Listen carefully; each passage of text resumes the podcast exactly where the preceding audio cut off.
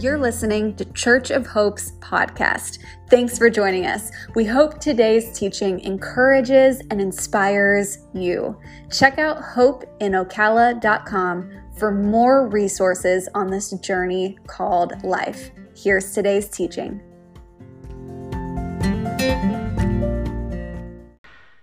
Well, good morning. It's good to see everybody on the campus and those joining us online. Uh, grab your Bible or turn on your digital device. We're in Matthew chapter 24 uh, this morning. And you know, a part of the driving experience is this interaction with signs.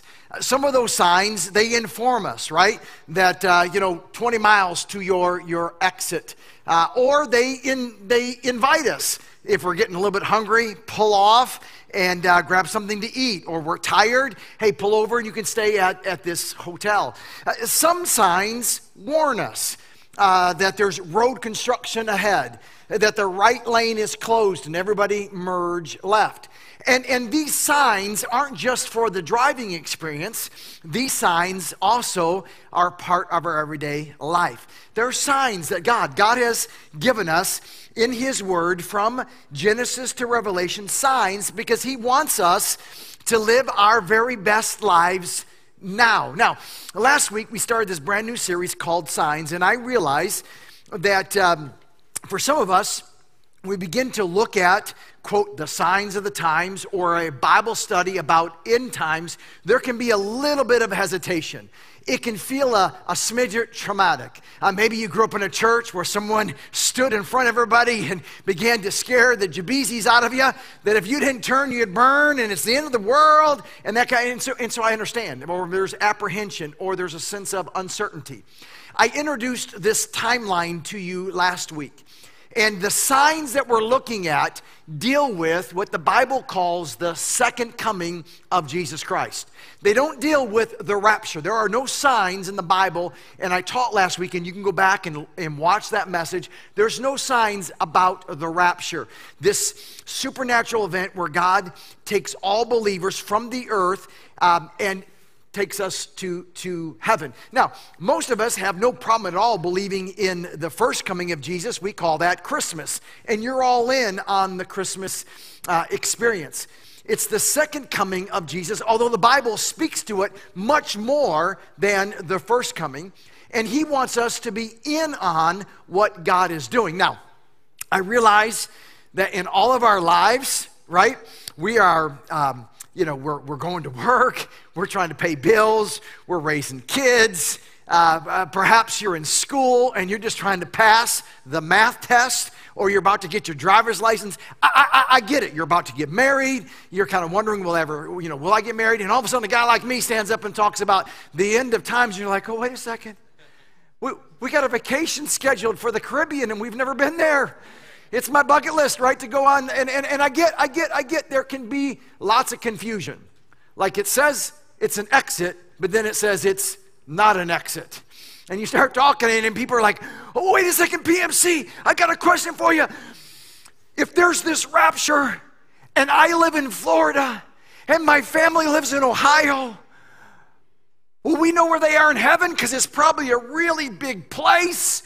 We don't know what's going to go on, right? And so, uh, or, or, will we recognize each other?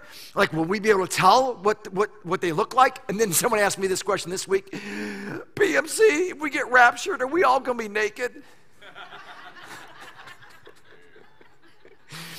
I can't take you to chapter and verse when it says, Thou shalt not be naked in heaven. It's not, I can't take you to there. But, but I can tell you this that, that the example for us is Jesus. Jesus, who died on the cross, was buried in the tomb. Three days later, he became alive again, and more than 500 people were eyewitnesses. And nowhere does it say, Oh my.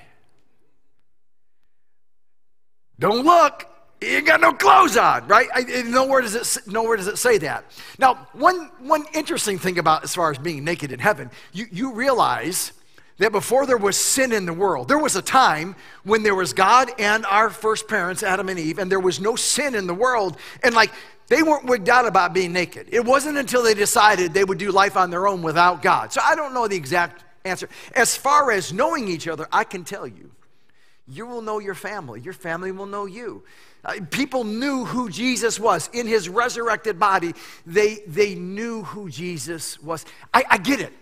I totally get it. It's, it's like, okay, is it an exit sign? Is it not an exit sign? It's, it's confusing. And like PMC, come on, man. I, I, kind of like, I mean, like my family. The Gators look like they got a really good team this year, and no one has to worry about Clemson. I'm so sorry. And I'm just like, oh, maybe, maybe can we wait after this season? Or, and then, you're a human being. And God isn't a killjoy. God's not into, you know, not letting you have any fun. He wants you to live. Someone else asked me, and I thought it was a very brilliant question. They said, Hey, PMC, okay, so we got this rapture thing, right? And all of a sudden, instantaneously, and maybe you've read the books Left Behind, or you've seen a movie, and you know, someone's driving down the street and they're in the car and they're a believer, and all of a sudden, whoo, they're in heaven.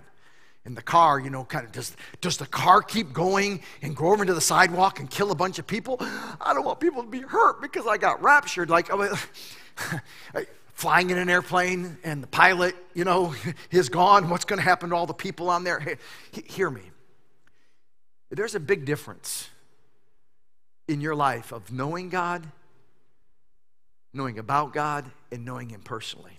And can I tell you something about your God? He loves people. Your God is a God of life, not a God of death. Death is the result of sin. And so I, I, I, don't know, I just kind of come to the conclusion that, listen, if God could create the whole world in six days, if, if God's able to do all the miracles that he does, and the rapture happens, he, he could cause my car to stop in the middle of the road and just stops and doesn't hurt nobody. I, I don't know. I know this God is patient, he's long suffering. He doesn't want anybody to miss the great party that's going to be in heaven called eternity one day. He wants everybody to get in on that. So I, I don't know exactly what happens to those cars, but my hope is in teaching this series that, that you become aware of the signs and you will be gone. You'll be in heaven. Now, let me just give this one last piece of summary as a, as a, a way to encourage you because I'm trying to lean into a space that you've never experienced, place called heaven. This big idea of wait a second, there's going to be a generation of people who don't die, they get raptured. There's the second coming of Jesus. Rather than it seeming like it's this terrible, no good, end times, it's the end of the world, we're just holding on for dear life because it's so bad and Jesus come back. That's not the narrative at all. Let me see if I can help you. So, you're enjoying your best life now. You've gone on vacation somewhere. You're hoping to go on vacation. You've seen a piece of creation. You're dating somebody. You're engaged to somebody. You're married. You have kids. You have grandkids. You're, you're looking forward to retiring. There's all these things on this earth right now that you enjoy, that, that bring pleasure to you, that are satisfying to you, right? Now, watch this. God, I believe from the Bible, God in six days created everything that brings you pleasure. All the places that you've traveled, the institution of a relationship, a marriage, kids, a career, finances, all the things, right? The emotional, mental, financial, relational things that satisfy, we like being satisfied. Ice cream, good steak on the grill all those things, right? God created it in six days, and it brings you so much satisfaction. You're like, I, have experienced this, but you mean like it's gonna be gone tomorrow? Can you? Could he just wait till I get married? Could he wait? I mean, wait, wait. No, watch this. Compare all of this that satisfies you to this. Jesus says in John chapter 14 to his disciples then and now. They were worried because he said, I'm going to go away and prepare a place for you. And don't worry about it. I'll come back and I'll take you to be where I am. And I taught that to you last weekend called the rapture. You'll be with God in heaven. Now, watch this. Everything that you're enjoying right now, all of the human ecstasy, all of the sense of satisfaction, God created in six days, and it brings you great joy and great satisfaction. You're loving it. He did it all in six days. For the last 2,200 years, He's been in heaven preparing a place for you. If you think what you're enjoying right now is good, can you imagine what He's prepared 2,200 days? It going to be good. Your God is not a killjoy. Your God is all about human satisfaction. Everything on earth does its best to give you a temporary satisfaction. You go on a trip and it can it feels good in the moment, but then you come back to life. In a relationship, in a career, all these things on earth today, although you might be like, oh, wait a second, PM, understand it's only temporary. We're headed towards a moment in time where it's forever. Now, with that said, jump into the words of, of Jesus to help shape our time together. Look what it says in Matthew 24 on the big Bible on the screen or your Bible in verse 3. And Jesus was sitting on the Mount of Olives. The disciples came to him privately. Yeah, Jesus, tell us now, when will this happen? That's the questions that we're asking. And what will be the sign of your coming at the end of the age? We want to know. What's the sign? Tell me the secret sauce. Jesus answered, first of all, watch out that no one deceives you. For many will come in my name, claiming I am the Messiah, and will deceive many. Now, let's pause for a second. You might not have somebody walking around in a robe and a slipper in your neighborhood calling himself the Messiah, but there's a lot of us who are deceived by our careers. You're looking to your career. You're looking to your 401k. You're looking to your family. You're looking to a hobby. You're looking to a, particular, a political party. What he's saying is listen, you just make sure that as you travel in life, that Jesus is the center and the point of all that you are. Now, you will hear of wars. We, we get that. You'll hear of wars and rumors of wars. That's happening in our world today. But see to it that none of you are alarmed. Such things must happen, but the end is still to come. Nation will rise against nation. We see that. We see that in the news. And kingdom against kingdom. There'll be famines. We see that in earthquakes in various places. All these are the beginning of birth pains. It's the beginning. Remember, all the signs that we're looking at that God wants us to be aware of point to the second coming. Jesus came the first time as a baby in a manger in Bethlehem. He is coming a second time. The, the signs point to that. The rapture, there is no sign. That's seven years prior to that. So if we begin to see some of the signs pointing towards his second coming, it tells us we must be even closer to this, this event called the rapture. Now, Matthew 24, let your eyes drop down a little bit to verse 36. But about that day, right? That's what we want to know. What's the day? What's the time? What's the place? I want to be ready. I want to make sure I got my bucket list, everything that's in before that happens. But about that day or hour, no one knows. Not even the angels in heaven, nor the Son, but only the Father. Jesus doesn't. Jesus doesn't. This, this is God the Father's space. As it was in the days of Noah, now watch this, it's a sign. As it was in the days of Noah, so will be at the coming of the Son of Man. See, in the days of Noah, people were doing their own thing, they were living according to their own standards. They weren't interested in, in God. So they were living according to how they felt, what they wanted, what they thought and they were unaware of what was going on. Notice what happens in verse 38. For in the days before the flood, people were eating and drinking, marrying and being given in marriage, up to the day Noah entered the ark. And they knew nothing about what would happen until the flood came and took them all away. This is how it will be at the coming of the Son of Man. Definitely a sign today. Most people live not with God as their filter making their decisions through their relationship with God. Notice the, the, the reference to the rapture, which happened seven years before in verse 40. Two men will be in the field. In our language, two men would be in an office complex. One will be taken and the other left. Two women will be grinding with hand mill. One, same thing. Two women are at work. One will be taken, one will be left. Therefore, here's the encouragement keep watch because you don't know on what day your Lord will come. But understand this. Understand, lean into this space. If the owner of the house, that's you, that's me, if you knew, right, that tonight somebody was going to come and break into your home, you would keep watch and would not let your house be broken into.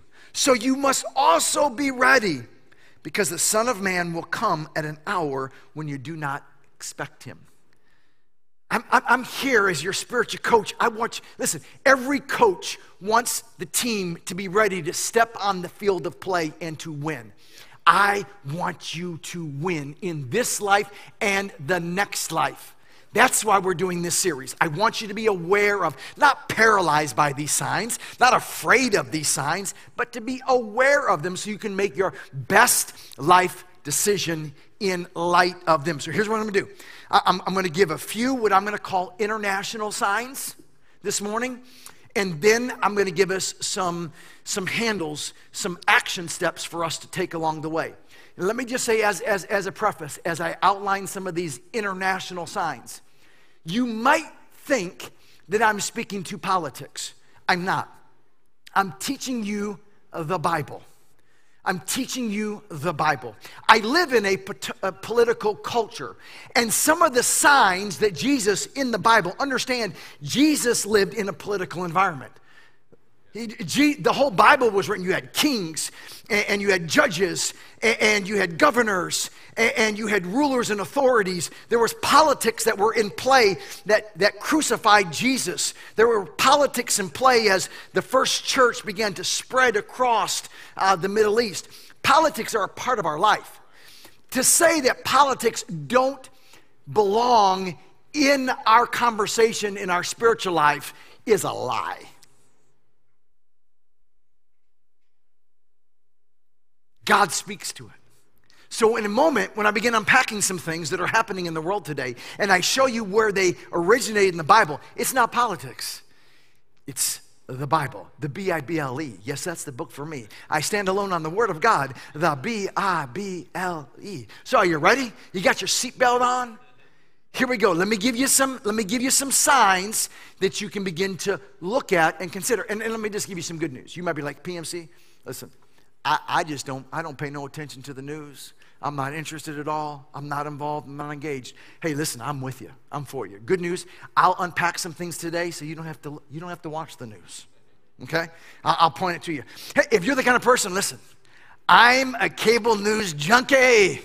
I've already had it on today, right? And it's actually on my phone right now. I'm kind of listening to you, Mark, and I'm listening to Fox, right? I, uh, whatever. I just want to equip you to put on a biblical lens so that when you hear about some of these international things that are happening, you understand what's going on.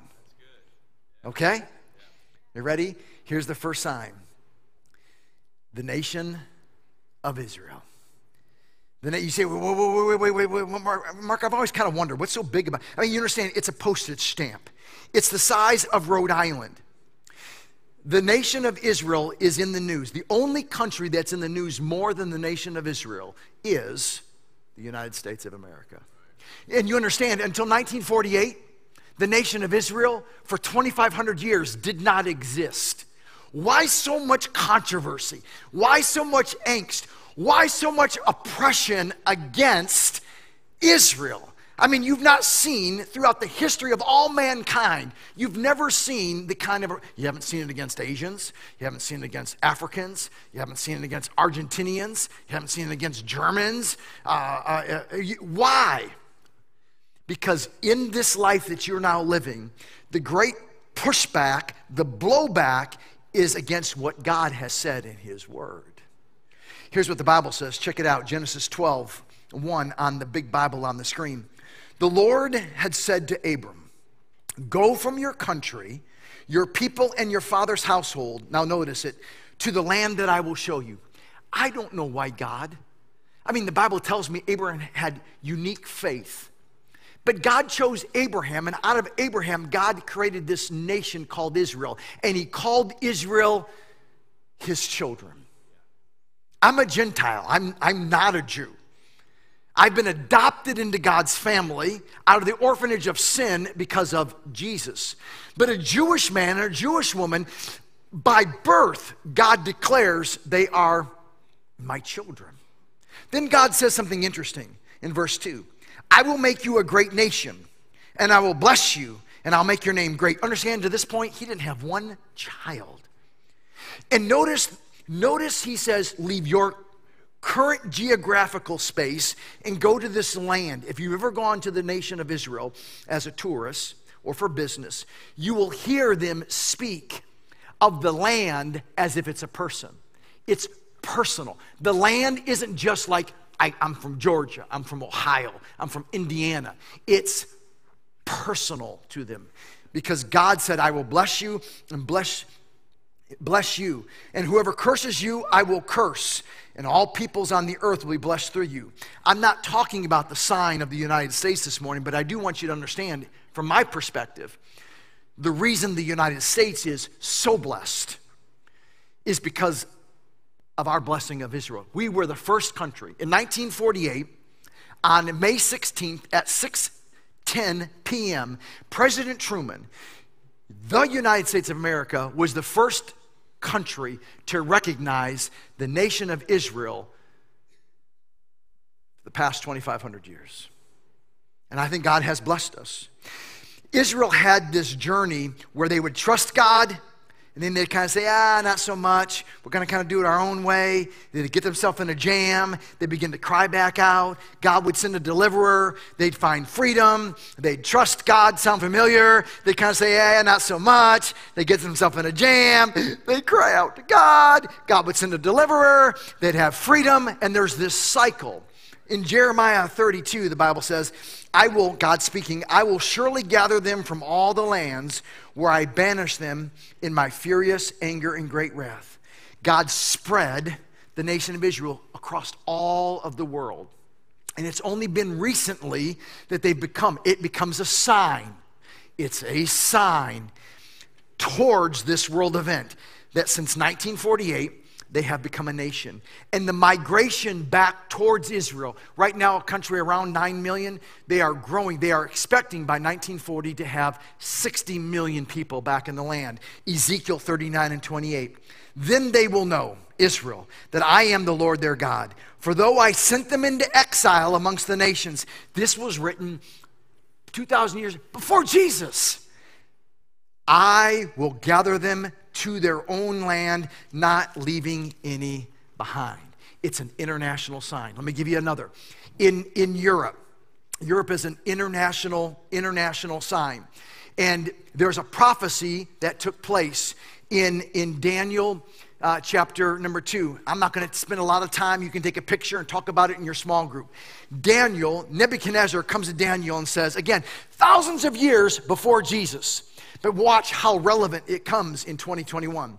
And he gives them this sign about all of the different um, ruling empires throughout time. It began with the Babylonians, it's the head. And the Babylonians, that was King Nebuchadnezzar. But then the Babylonians eventually came out of power, and the Medes and the Persians came into power. Then eventually the, the Greeks. Then we know of the Romans, right? The whole Romans, Jesus time. But then the Roman um, um, uh, dynasty, it became fading. But there was a prophecy that there was a coming resurgence of the great Roman Empire. And we begin seeing this in modern history because until what we call the European Union today, and this is the founder, uh, Henry Spaak, he said this in the 50s We do not want another committee. We have too many already. What we want, remember, Europe has gone through the Second World War. Their sense of significance in the world has been minimized and marginalized. You've got the, the power of the United States is rising, the power of Russia is rising, and he says, What we want, watch this, is a man of sufficient stature to hold the allegiance, to bring all of these European nations, the former Roman Empire, to bring them all together to lift us out of the economic morass. The Second World War was not fought here, it was fought over there. Destroyed the land into which we are sinking. Send us, watch this. Send us such a man, and be he good, be he God or devil, we will receive him. And Henry is the architect of what you call today the European Union. Now, why is this significant? So in 2016, the United States elects a president who goes to the United Nations and says something that no other president has said. He stands before the United States, or before the United Nations, and says, I am the president of the United States of America, and I will put the citizens of, the, of America first in all that I do. I won't put NATO first. I won't put the European alliance first. I am the president of the United States of America. He steps out of globalism and he steps into nationalism. And for the next four years, he's attacked. This is biblical, this is not political. I'm a citizen of the United States of America. I kind of like my leader saying, hey, listen, I'm all about you.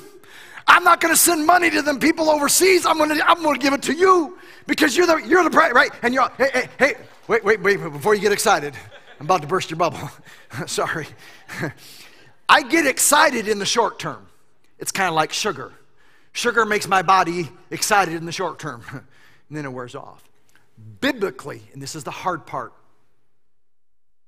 biblically, the power of the United States has to fade into globalization because the Bible says that the resurgence of the ancient Roman Empire will take place. I can't make this up. This week, the new president of the United States of America spoke for the first time.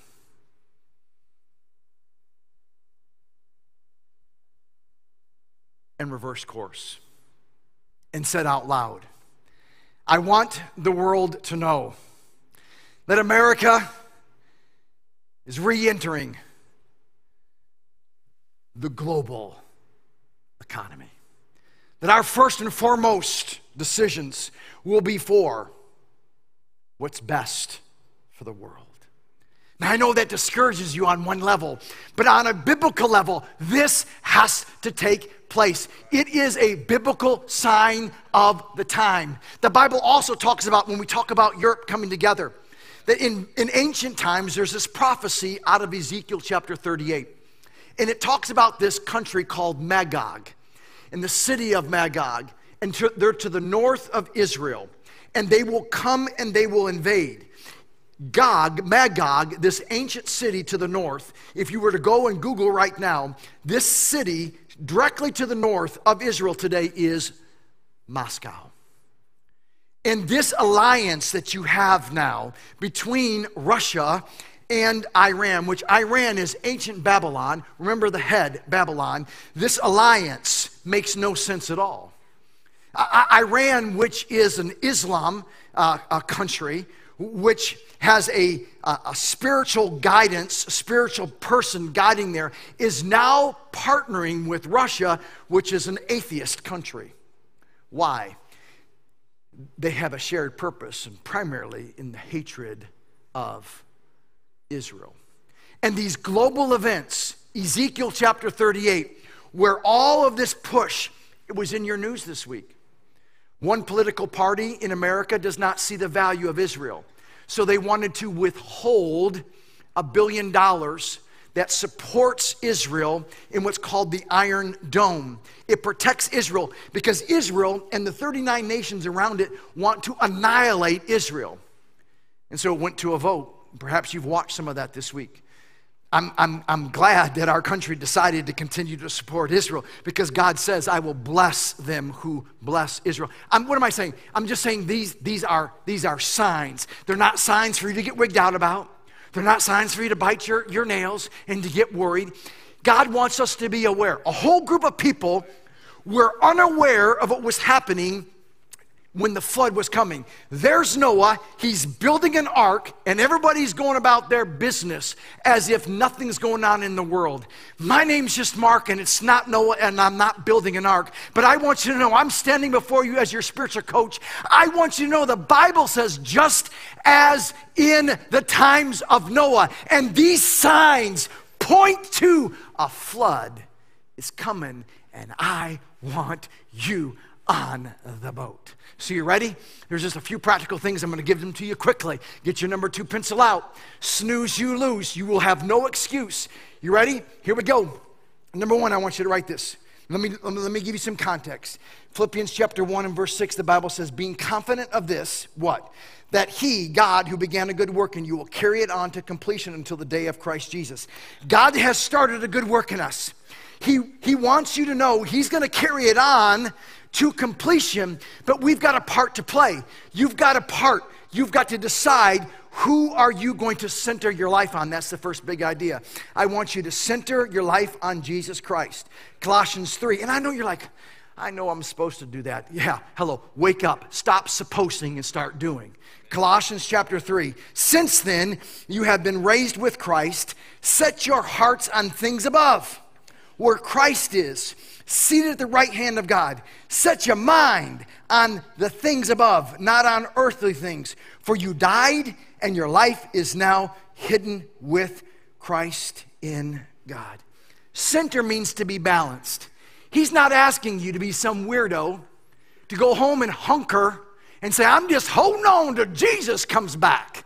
That's got nothing to do with Jesus. And if you say those kind of things, shut up.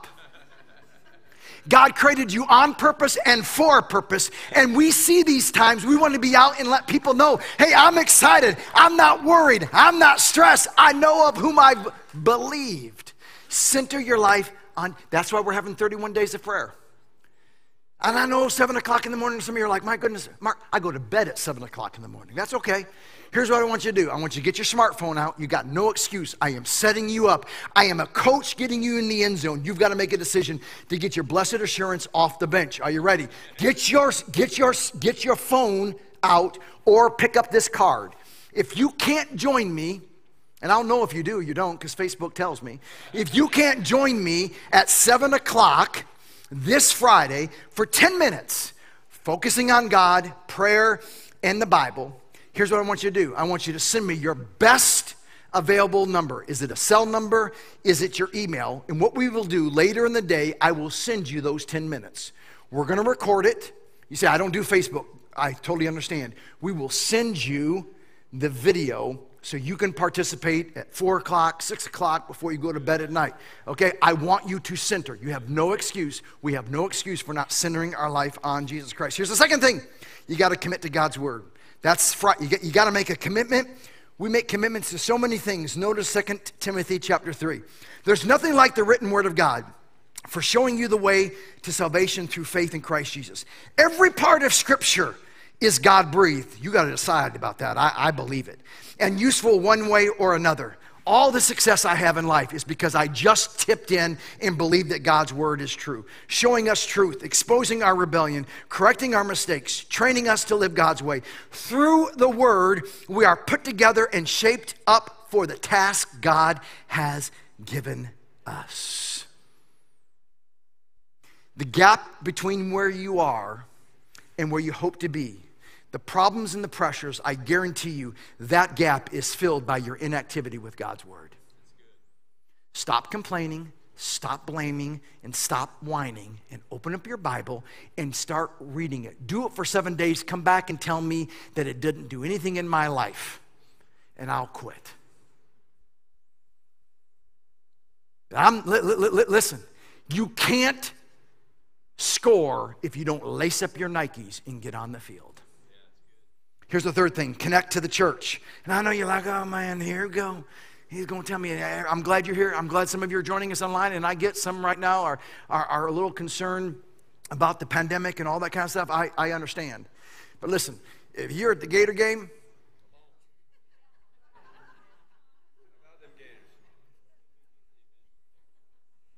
I understand if you didn't go to the Florida State game, but if you were at the Gator game, oh, I understand why you didn't go to the Buckeyes. I mean, I get it. I mean, it's, uh, I, I, I, I get it.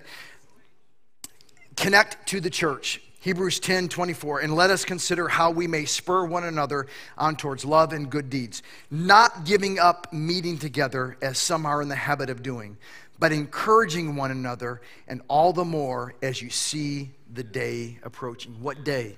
The second coming of Jesus Christ. Getting in a small group. If you're not in a small group, start a small group. Text group to 63566, we'll get you connected. Get on a team. If, you know, don't, don't, I love you. Make a decision today to stop being a consumer. We got so many people you consume. You come, you don't serve, you don't give, you sit, you soak, and the reason you sour and a lot of your family don't want to hang out with you is because you don't serve. Get on a team. Get some grass stains on your uniform. Get some sweat, some stink, so you got to go take a spiritual shower. You got to get in the game. All right. I'm giving you a couple things. Hope you're writing them down. Calm your mind. It's easy to get wigged out. It's easy to feel the pressure of the world. Philippians 4, 6, and 7. Don't worry about anything. Instead, pray about everything. That's what we're going to start doing on Friday.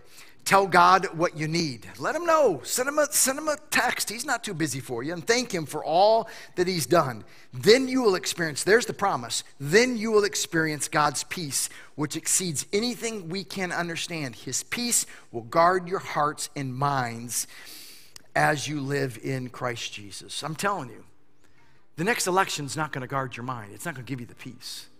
Whatever you think the, the market's going to do this week, or whatever you think, uh, those things do not give you the peace. Your relationship with God is what gives, a, gives me the peace. And if you don't have a relationship with God, you can start today. Love for you to begin. How do you do that, Mark? Just have a conversation right where you're sitting or online. Have a conversation. Go something like, hey, God, it's me. Today I choose Jesus as my Savior. I've sinned, I know it. I've been trying to fix it on my own. I've been stuffing it, pretending, blaming it. But today, Jesus, I confess my sin. And I believe that you died on the cross for me. You were buried. And three days later, you became alive again. And right here, on this campus or online, I choose to trust you as my Savior. I want to help you take your next best step. And you can do two things. One, you can text the word today to 63566, the word today, 63566, or you can use that card and stop by our connection desk. I want to help you. I want to help you grow. Here, let me do this. Would you, would you stand with me? I, I know normally about this time I pray over you and I send you out the door and I say peace. But stand, stretch your legs maybe a little bit and uh, I want to I want to shape these next five minutes because I think they're really important in your life. Before we run on with our with our day, we put all these pieces together. Your relationship with God. At some point, you've got to pivot, and what I hope to stir up inside of you is a sense of of compassion for all people. Uh, uh in other words, the signs want us to understand that Jesus Christ is coming again. I'm glad that you've made a decision for Jesus. That's good. And, and that if, if Jesus were to come back, you and your family would, would go to heaven. That's good. But he's left you and I here for a purpose. Thessalonians tells us that he wants to spur us and teach us on how to love one another and all people. That's people who look differently than us, act differently than us, identify different than us, vote different than us, that are just different than us. Those are the very people who don't need us criticizing them. They need us building a depth of a relationship that's called investing. You invest your life into them to invite them to discover hope in Jesus. So here's what we could do in these final five minutes. With Corbin in, in Autumn here, I want to create a space just a quiet space for you and your God to think. Uh, maybe your history of church that you're used to you know, kind of God begins stirring you. Maybe He stirred you this morning towards something that, that whatever, that's between you and your God. You, you can talk to God where you're standing, or you can come down to what, what perhaps you knew this as, as, as an altar down front, and it becomes a line in the sand where you want to have a conversation with God rather than just rushing off the campus today, we want to give you these five minutes to really think through these signs. And how am I centering my life on Jesus? Where do I need to center my life? Am I committed to God's word? The easy way to evaluate that, just compare your Netflix, your Prime Time, your Hulu, your YouTube, your screen time on your iPhone to your time with God this week. And, and, and then just pivot. Don't, don't, let, don't let the devil beat you up about that. Just say, okay, it is what it is. Okay, this past week I wasn't. I'm going to pivot and I'm, I'm going I'm going to commit.